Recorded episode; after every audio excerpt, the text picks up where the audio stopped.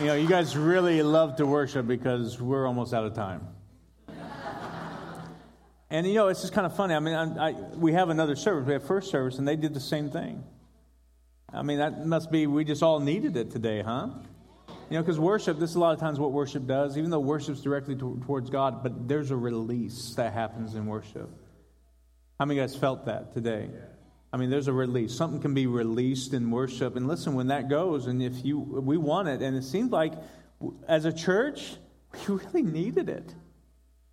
And so I'm up here, I'm, I'm up here on the front row, I'm saying, God, what's going on? He says, My people need to release what is controlling them so I can come in and help them. And so that's what's happening, amen? So come on, let's give a release. Let's give a shout to God. Isn't he worthy? Amen. So um, before I get started, I'm going to just give you the cliff notes on John, First John chapter three. You can start going over in there. Really, I'm don't even know if I'm even look at my notes. I'm just looking at the scripture today. But um, we need to pray for some people. We have some people that are going to Haiti. I think they're all in a meeting right now. Is anybody going to Haiti in here?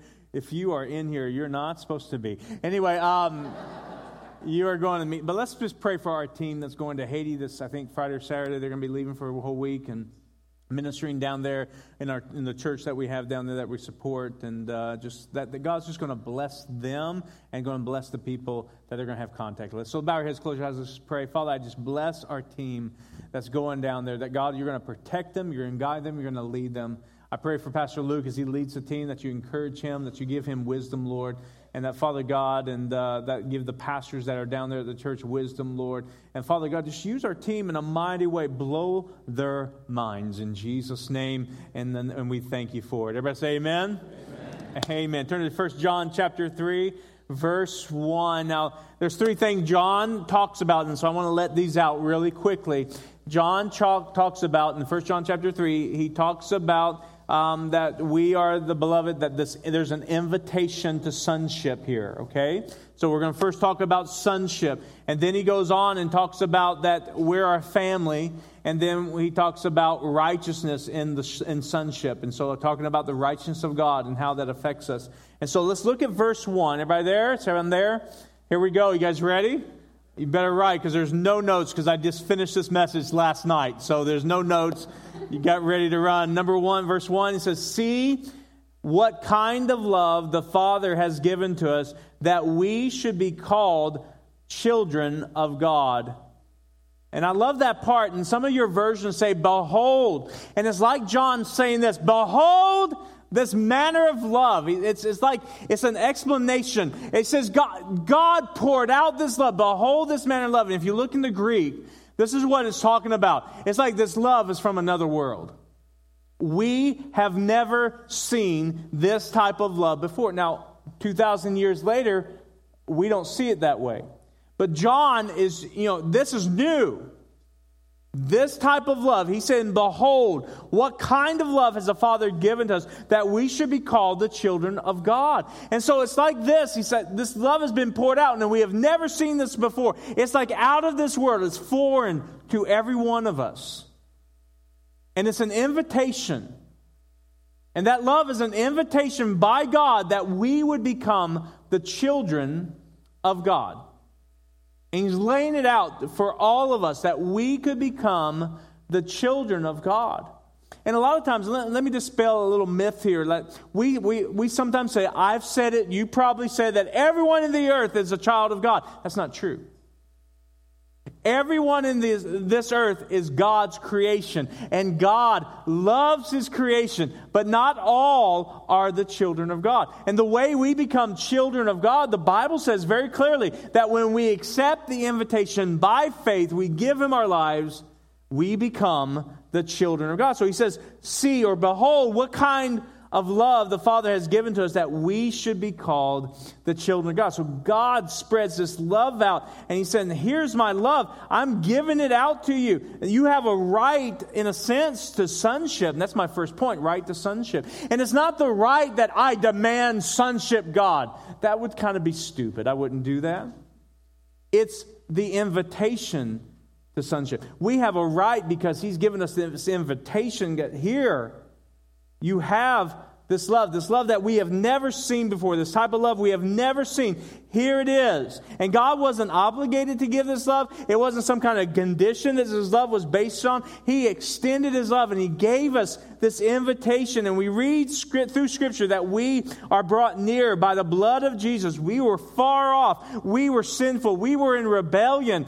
But he poured out his love for you and I. Behold, see this great love because, you know, it just doesn't make sense. And this is a foreign concept, but this is here.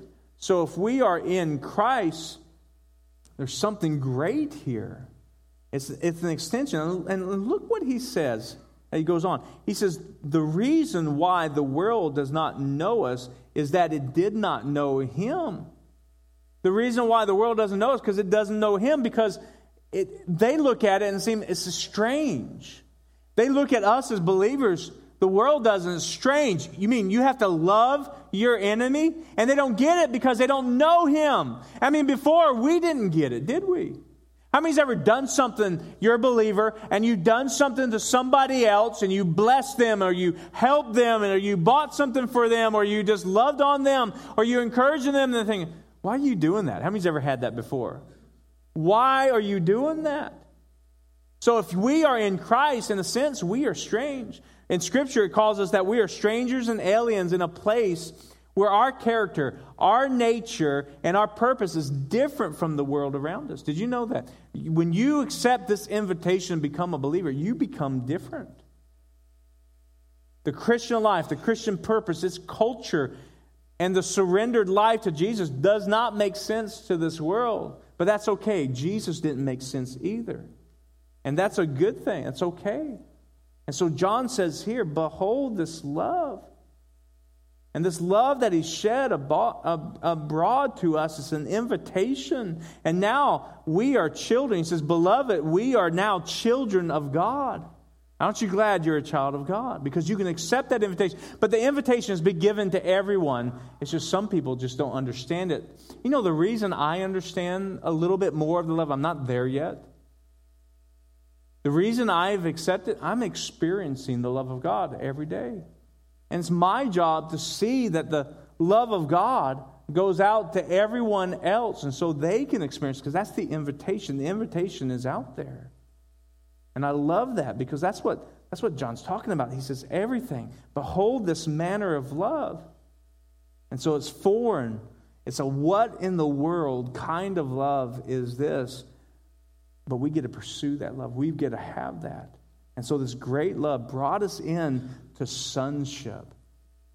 He brought us into sonship, but there's something more there. It's not just a relationship up there and down here between me and God.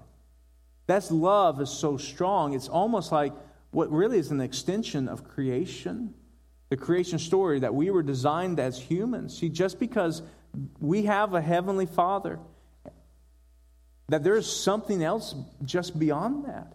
So if I'm in Christ, God is my dad. God's my father, right? If you're in Christ, God is your father. What does that make you and I? Come on, it's not brothers and sisters. We are, we are a family. We are brothers and sisters. We have a spiritual family in God under the Heavenly Father. And this is built into the really the structure of Christianity. It's actually built into the design of humanity. See, Adam, when he was in the Garden of Eden, he had something awesome. He had God, he had the Trinity, and he had a relationship, and he screwed it up. But anyway, we won't go there. But you think that was all that he ever needed. But God designed in something in him, he designed a need in him. He designed a need for other people, other humans, to have a relationship with humans, not just with God, but with other humans. That he, so he created woman so there would be fellowship and there would be intimacy with another human. And God had designed all humans this way. So, yes, we have a heavenly Father when we come to Christ, and that's awesome and that's amazing. But this great love that's been poured out is not just for up here, this vertical relationship. It's also that love, that great love that we don't understand, is also go horizontally. And so I can love my brother as myself. I can love my enemies. I can love the people around me. And God's designed that because the spiritual reality, there's a, there's a spiritual expression of love between God and man, but there's a natural or a physical expression of that too. And Christ humbled himself. He poured himself out. He took on flesh. He comes to earth. He dwells among us. He put on skin and he, he relates with what we relate with so he can, he can understand what we can go through, what we've been going through, and he can sympathize with that. That he, he took the curse upon humanity on the cross and paid the price for our sin so we can have this love poured out on us, this great love, but not just for us and God, but for us and others. And so Christ prays in John 17, he prays this. The book of John, not first John, the book of John, the gospel of John. He prays for unity in the church so that people would recognize that we are his and that we are his followers and that we were one with one another because we're one with Christ, just as Christ is one with the Father. And Christ said, I pray that they would be one as you and I, God, are one. And as Christ and the Father one. He wants unity in the church. He wants love in the church, and that is built in us. And it's not just a blessing, it's actually a responsibility. If you're in Christ, you are obligated to love your brothers and your sisters in Christ, to be a family to them, to know them, to care for them, to meet their needs. And scripture says, yes, love those and love those and bless those who persecute you. Love your enemy. It does say that. But it also says, show love especially to those who are in the family of God, particularly to your brothers and sisters in Christ. We are to love each other as a family.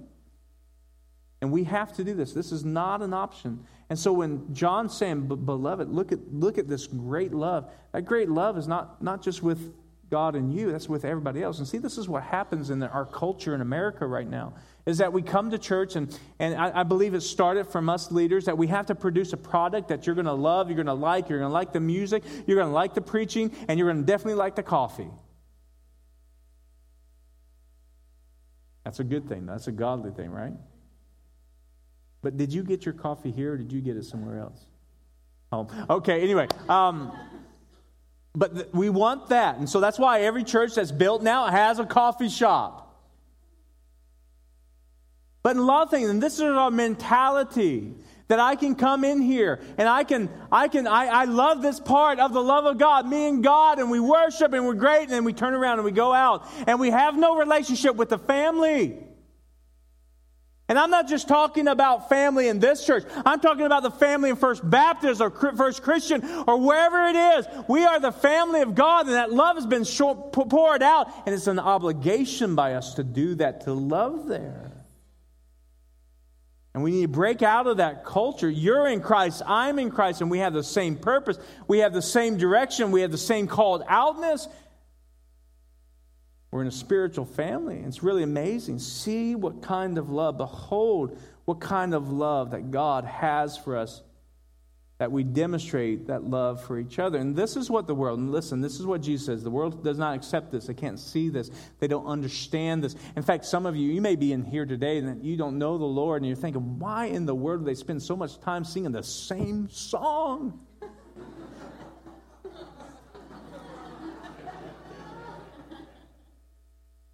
You sang it over and over and over again. Why? Come on already. There's other songs out there. Someone turn on the air condition. Where's Luke? God, I'm hot. It's like hell in here. It's not supposed to be like that. I'm sorry. I really don't have time to be doing this, but.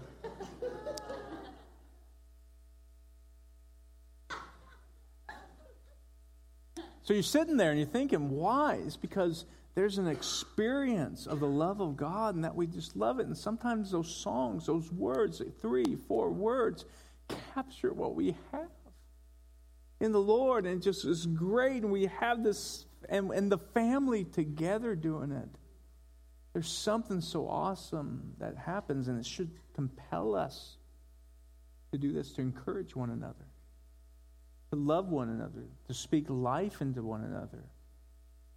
One of the reasons John, and I said this a number of weeks ago, wrote the book of First John was not just to talk about the the inaccuracies of some, some people that are speaking the word, but was because the lack of love among the believers. And he's saying we have such a great love, love others. And none of us are perfect, right? None of us are perfect. Some of you walked in with some people that you're not even loving yet. But when we start to dwell on that love that He has vertically for us, that He's given, He's poured out, the more we understand, the more we receive, the more we give. Amen? And that's so awesome, right? God has that for us, but we have to get there. The world doesn't understand that because love to them is like, I love you, but I also love this chocolate candy bar. I, I love this candy, and I love you as a person, but this is cheaper and it's sweeter. I mean, we don't have we don't understand love sometimes, right? I mean, how many of you guys didn't understand love and maybe are still we're all still learning, but even before you got saved, you just didn't know. I don't it's not about me, it's about you, it's about him, it's about you. The world doesn't get that. But we're the model, Jesus said, right? they will know you're of me by how you love one another. And that's what he's getting to here. And he says, What kind of love? And then in verse 10, I'm going to skip down just a minute. Look at verse 10. It says, By this it is evident who are the children of God and who are the children of the devil. Whoever does not practice righteousness is not of God. But look at this last statement. Nor is the one who does not love his brother. Did you hear that? Okay, I'll read it again because no one said yes. By this, it is evident who are the children of God, who have the who are the children and who are the children of the devil. Whoever does not practice righteousness is not of God, nor is the one who does not love his brother. Thank you. Behold, what kind of love we have. And when you receive that, you're not just receiving so you can get goosebumps with the Father, so you can impart that to somebody else. Amen? So we have the sonship, and that sonship, and that's how we behave as a son, is that, or as a daughter, is we love God with all of our heart and we love others as ourselves. Number two, and really, really the last thing, the second point in my notes anyway, is the righteousness, the rightness of being a son. What does that mean? The right standing. So we're family, we have all this, but not just the right to sonship, but the righteousness of sonship. Look, look, turn, turn a little bit back to chapter 2, verse 48. I mean, excuse me, verse 28. Chapter 2, 28, and says, and this is the last verse we talked about last week. And says, And now, little children, abide in him, so that when he appears, we may have confidence and not shrink from him in shame at his coming. And if you know that he is righteous, you may be sure that everyone who practices righteousness has been born of him. So the idea, again, of being children of God and being born of him, there's something has to be the evidence of that. There has to be an evidence or a proof that's a result that I'm saved, that I'm a believer. How many's ever wondered this? that am I really saved?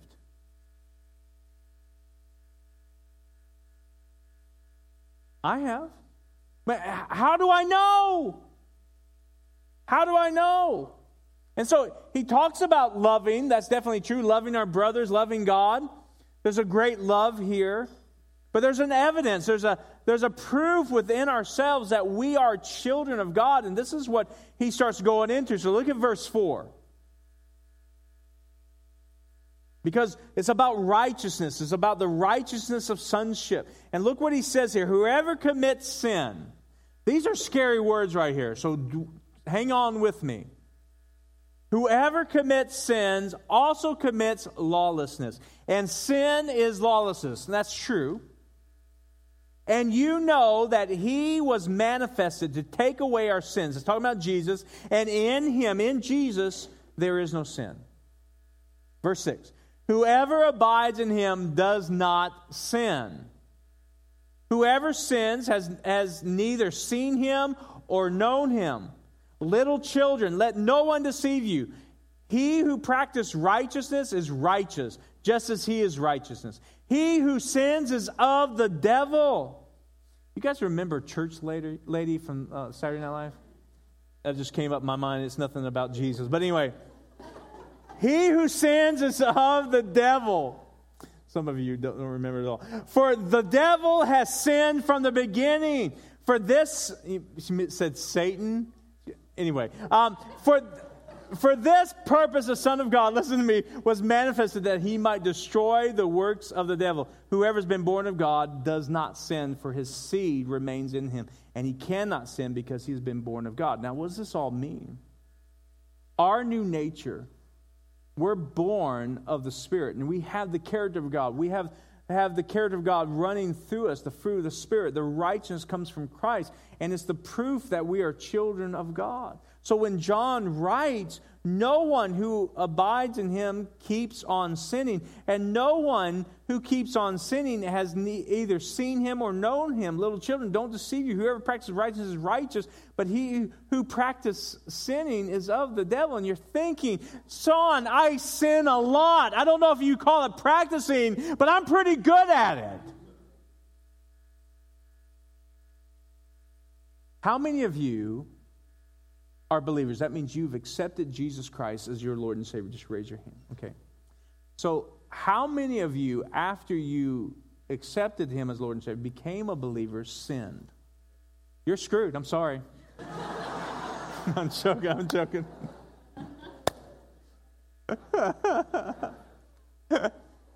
I really need to get on with this. Okay. so, you know, we want to make sure that we, we, we look at this passage correctly.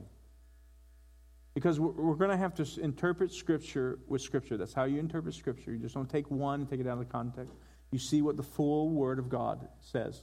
The full Word of God does not contradict itself, it proves itself. Okay? The Bible says that no one slips through the hands of Christ. And if you are in Him, you are eternally in Christ. The Bible says we are sealed by the Holy Spirit. All these things we see in Scripture tell us that if you're in Christ, if you trust it by faith in Christ, you are in Him forever. Now, this passage doesn't mean that if I sin once a week or once a day, and some of you maybe once an hour, I don't know, that I lose my salvation. That that's not what it's saying here. And I'm not going into once saved, always saved, that I can do whatever I want. And no, that's not what it's saying either. We're not sinning our way out of salvation. You can't sin your way out of salvation. And we also know that Scripture also tells us this saved people, people who have given their life to Christ, sin. We see that in 1 John, right? 1 John 1 says that if we say we don't sin, we are what? Liars.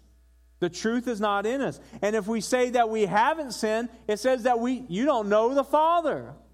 And that's to say, before we came to Christ, we sinned. And in Christ, we sin. And we can't claim we don't sin. So John acknowledges something. Saints, people who are saved, who are Christians, sin. Christian sins. Every one of us have sinned. And if you're in Christ, you're not perfect. Have you figured that out yet? All of us have sinned. And I'm not making, I don't want to make light of sin because what does sin do? It does. It destroys, it brings death, right? Even as a Christian, it can bring death to you. So it's wrong and it's not right, and it can bring you away from God. But if you're in Christ, you're not, you're not perfect. The only thing that's perfect inside of you is your spirit man. It is perfect. And I think what he's getting at here is when we look at some of the evidence that he points to, if you're in Christ, he says, No one born of God makes a practice of sinning. Verse 9. For God, the seed, Holy Spirit, abides in him. That character of God, that indwelling of the Holy Spirit, that new nature that we've been given, we are repurposed, right? There's a new creation in here. 2 Corinthians chapter 5, verse 17. Don't turn this. Says, The old has gone, the new has come. You are a new creation in Christ. It's something new. It's a new life, a new character, a new spirit inside of you that wasn't there before. And if you're in, in Christ Jesus, and that is true, then you have this new character. And this is the new purpose. You're on a new trajectory. You have a new orientation. You've surrendered to that. That's the nature of God in you. So he says, if you make a practice of sinning, basically, you're out of character. This is what John's saying. So if you make a practice of sinning, you're out of character. You're out of the nature that's within you. And you can't do that. You can't continue in that sin without any conviction by the Holy Spirit. Now, this is the proof that you're saved, right here. He's saying this as a believer, a believer who has the Spirit of God inside of him or her will not practice sin. It doesn't mean you won't sin because you already you all know you're already screwed up. You already know you sinned.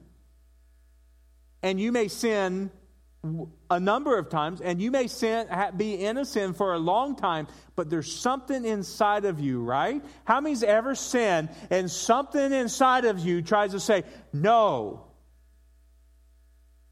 Don't go that way." Tries to get you to pulls you or tries to help you to go in and press into God. And you have that inside of you. If you have that inside of you when you sin, you're saved. Amen? That is the evidence. Because listen, before I got saved, I didn't have that evidence. The only evidence I had was my mama. And if she found out, she would tell my dad, who, when he found out, would get mad and beat the crap out of me. That's the only Holy Spirit I knew back then. And they weren't holy back then either. If my mom was here, I would tell you stories on her, but I won't. But anyway, but when you sin and you have that, oh no, that is wrong. That is the Holy Spirit trying to get you to press in to the things of God and to turn around. How many guys like football? I love football. Football is one of my favorite sports. I mean, I love I love playing football. I love it. I mean, I love I love all sports, but football was I was the only that was pretty much the only thing I was good at, and um, and wasn't good enough to actually be really good. But anyway, you have this team, and they and you have the team that's on offense, and they're all they have the same jerseys and they're going the same direction. It's like Christianity. We're, we're all the same. We're going the same direction. We see the goal. We see, we see the end zone. And as my wife would put it, when you get past the end zone, that's a home run. But anyway, um, so you get a touchdown, and, um, and you, uh, that's where you're going. That's your goal, and you're going that direction. But how many has ever seen that the, those, those videos where that guy who got just turned around started going the other way. And everybody's yelling out at him, Hey, stupid, turn around. That's the Holy Spirit.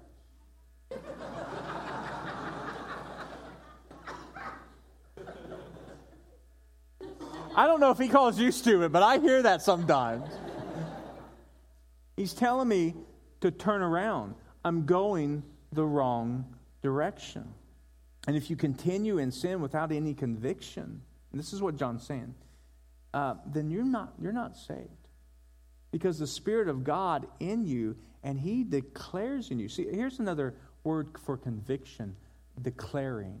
And this is what the Spirit of God does. It's not like He's condemning or He's controlling, He's reminding who you are and who your nature is now.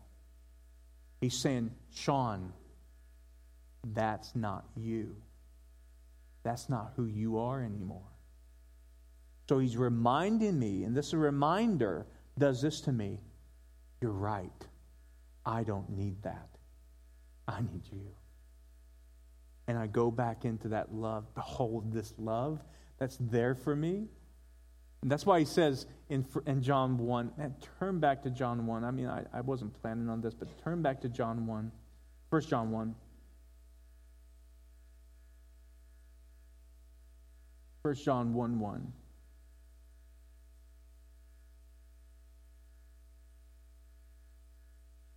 And he says, and he, and he starts out, that which was from the beginning, which we have heard, we have seen with our own eyes.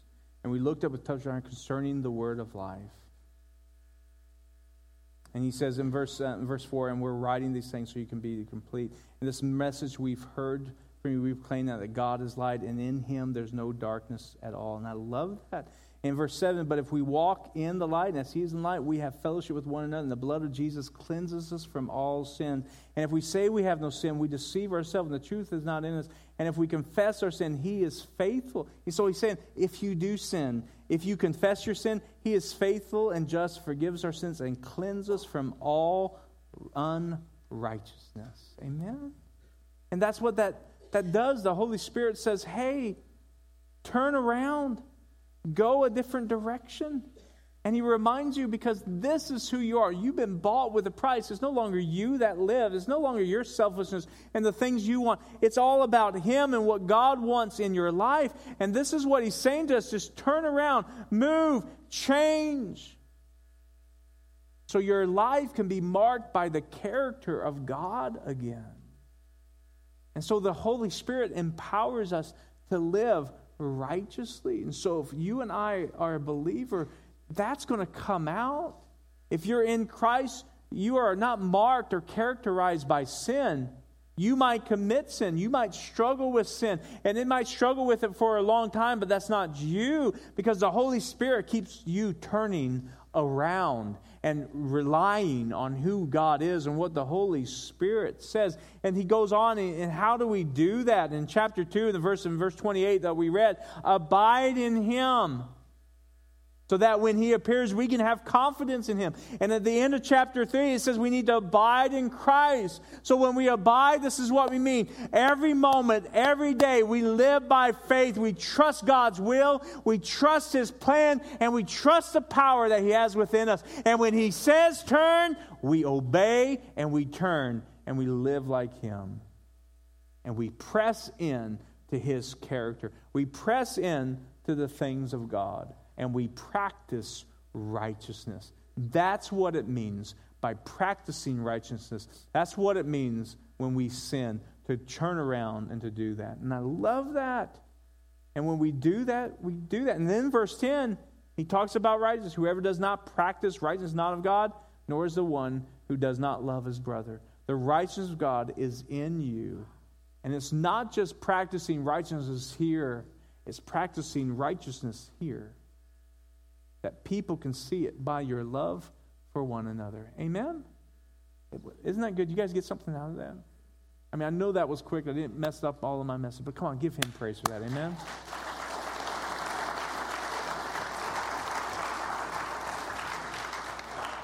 So, what do I do with this? Nothing can separate you from his love. Nothing. The sin that you've done just last night, and you didn't want to come in here this morning because you're afraid you're going to be condemned, but you know something inside of you was saying turn, and you came in today. You're turning. Listen to that voice because the more you listen to that voice, the less you're listening to these other voices trying to get you away from that. Amen and see God poured out his love for you and I. Behold, what manner of love is this? That he invited you and I to become children of God so we can have that relationship restored with God and that we can love others and walk with him and have that seed inside of us, Holy Spirit inside of us, to lead us, to guide us, and to empower us to live righteously, to have a righteous life. Amen? Bow your heads, close your eyes.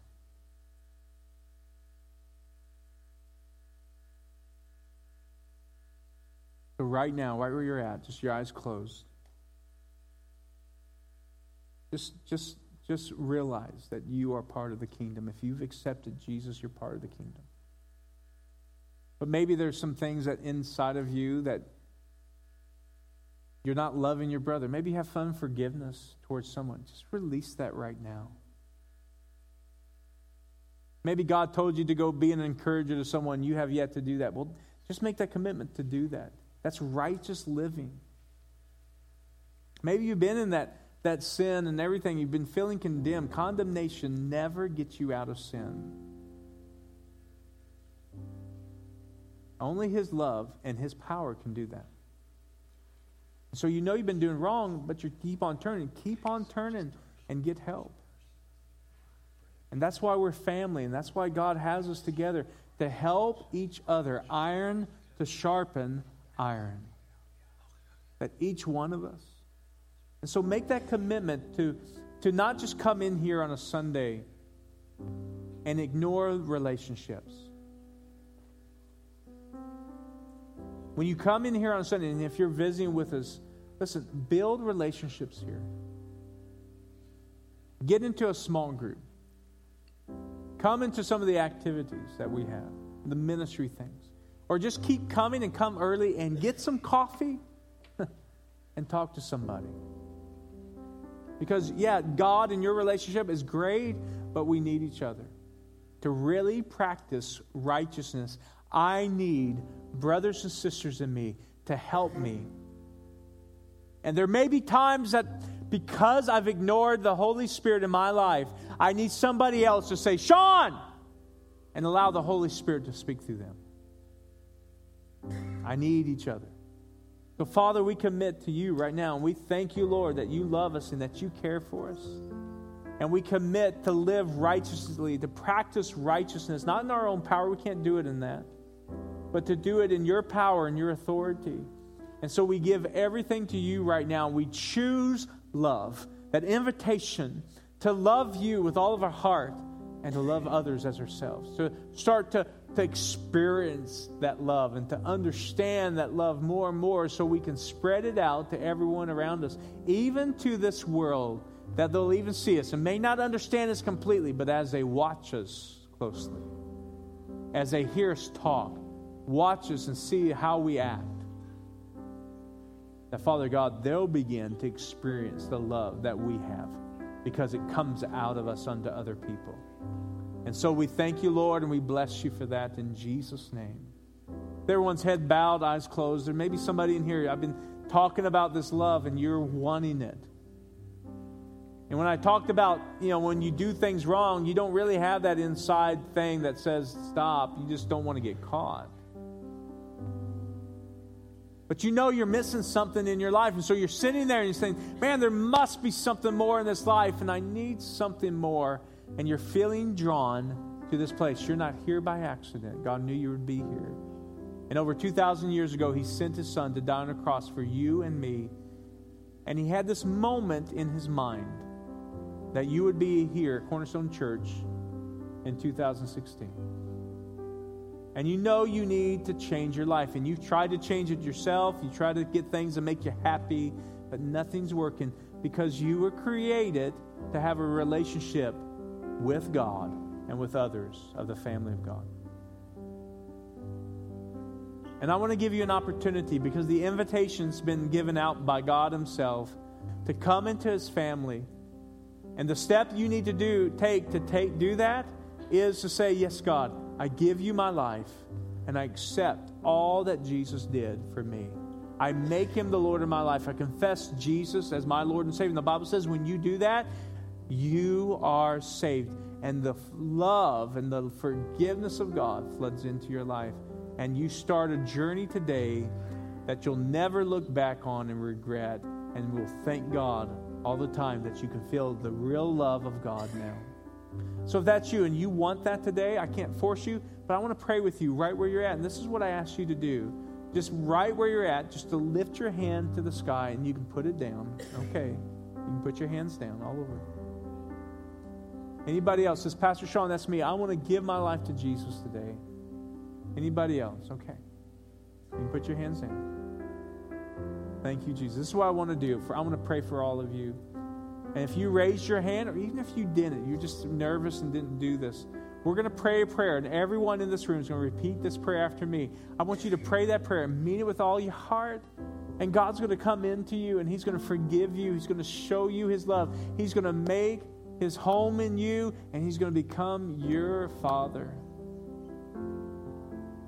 And it's going to be a new day, a new beginning in you. So, everybody in here, pray after this prayer after me. Repeat this prayer right now. Say, Father God, I confess Jesus as the Lord of my life. I give him everything. I thank you for sending your son Jesus to die on the cross for me, to take my sin, everything that I've done wrong past, present, and future, upon himself, so I may have life. So I give you my life, and I receive your life now. Fill me up with your Holy Spirit in Jesus' name. And from this day forward, I will live for you. Amen. Come on, give the Lord praise. Amen. Amen. I love that. Everybody, get out your bulletin, and uh, in your bulletins, your connection card. And if you prayed that prayer for the first time, listen, I want to know about it. I want to pray with you, but I need to send you some information because this is the first step. And we want to let you know what is next, okay? We want to give you information, even information about what happened. So if you can fill that connection card out, and on the back of the connection card is a box that says, I gave my life to Jesus today. Check that box out, and this week we'll send you a letter and send you some more information, and we'll be praying for you this week. And we want to follow up on you and, and make sure you know exactly what happened, okay? So do that, and then the offering baskets go by, just put it in there, and they'll take it, and we'll get it later on. Amen? Come on, give the Lord praise, and let's welcome Bill as he shuts us down today.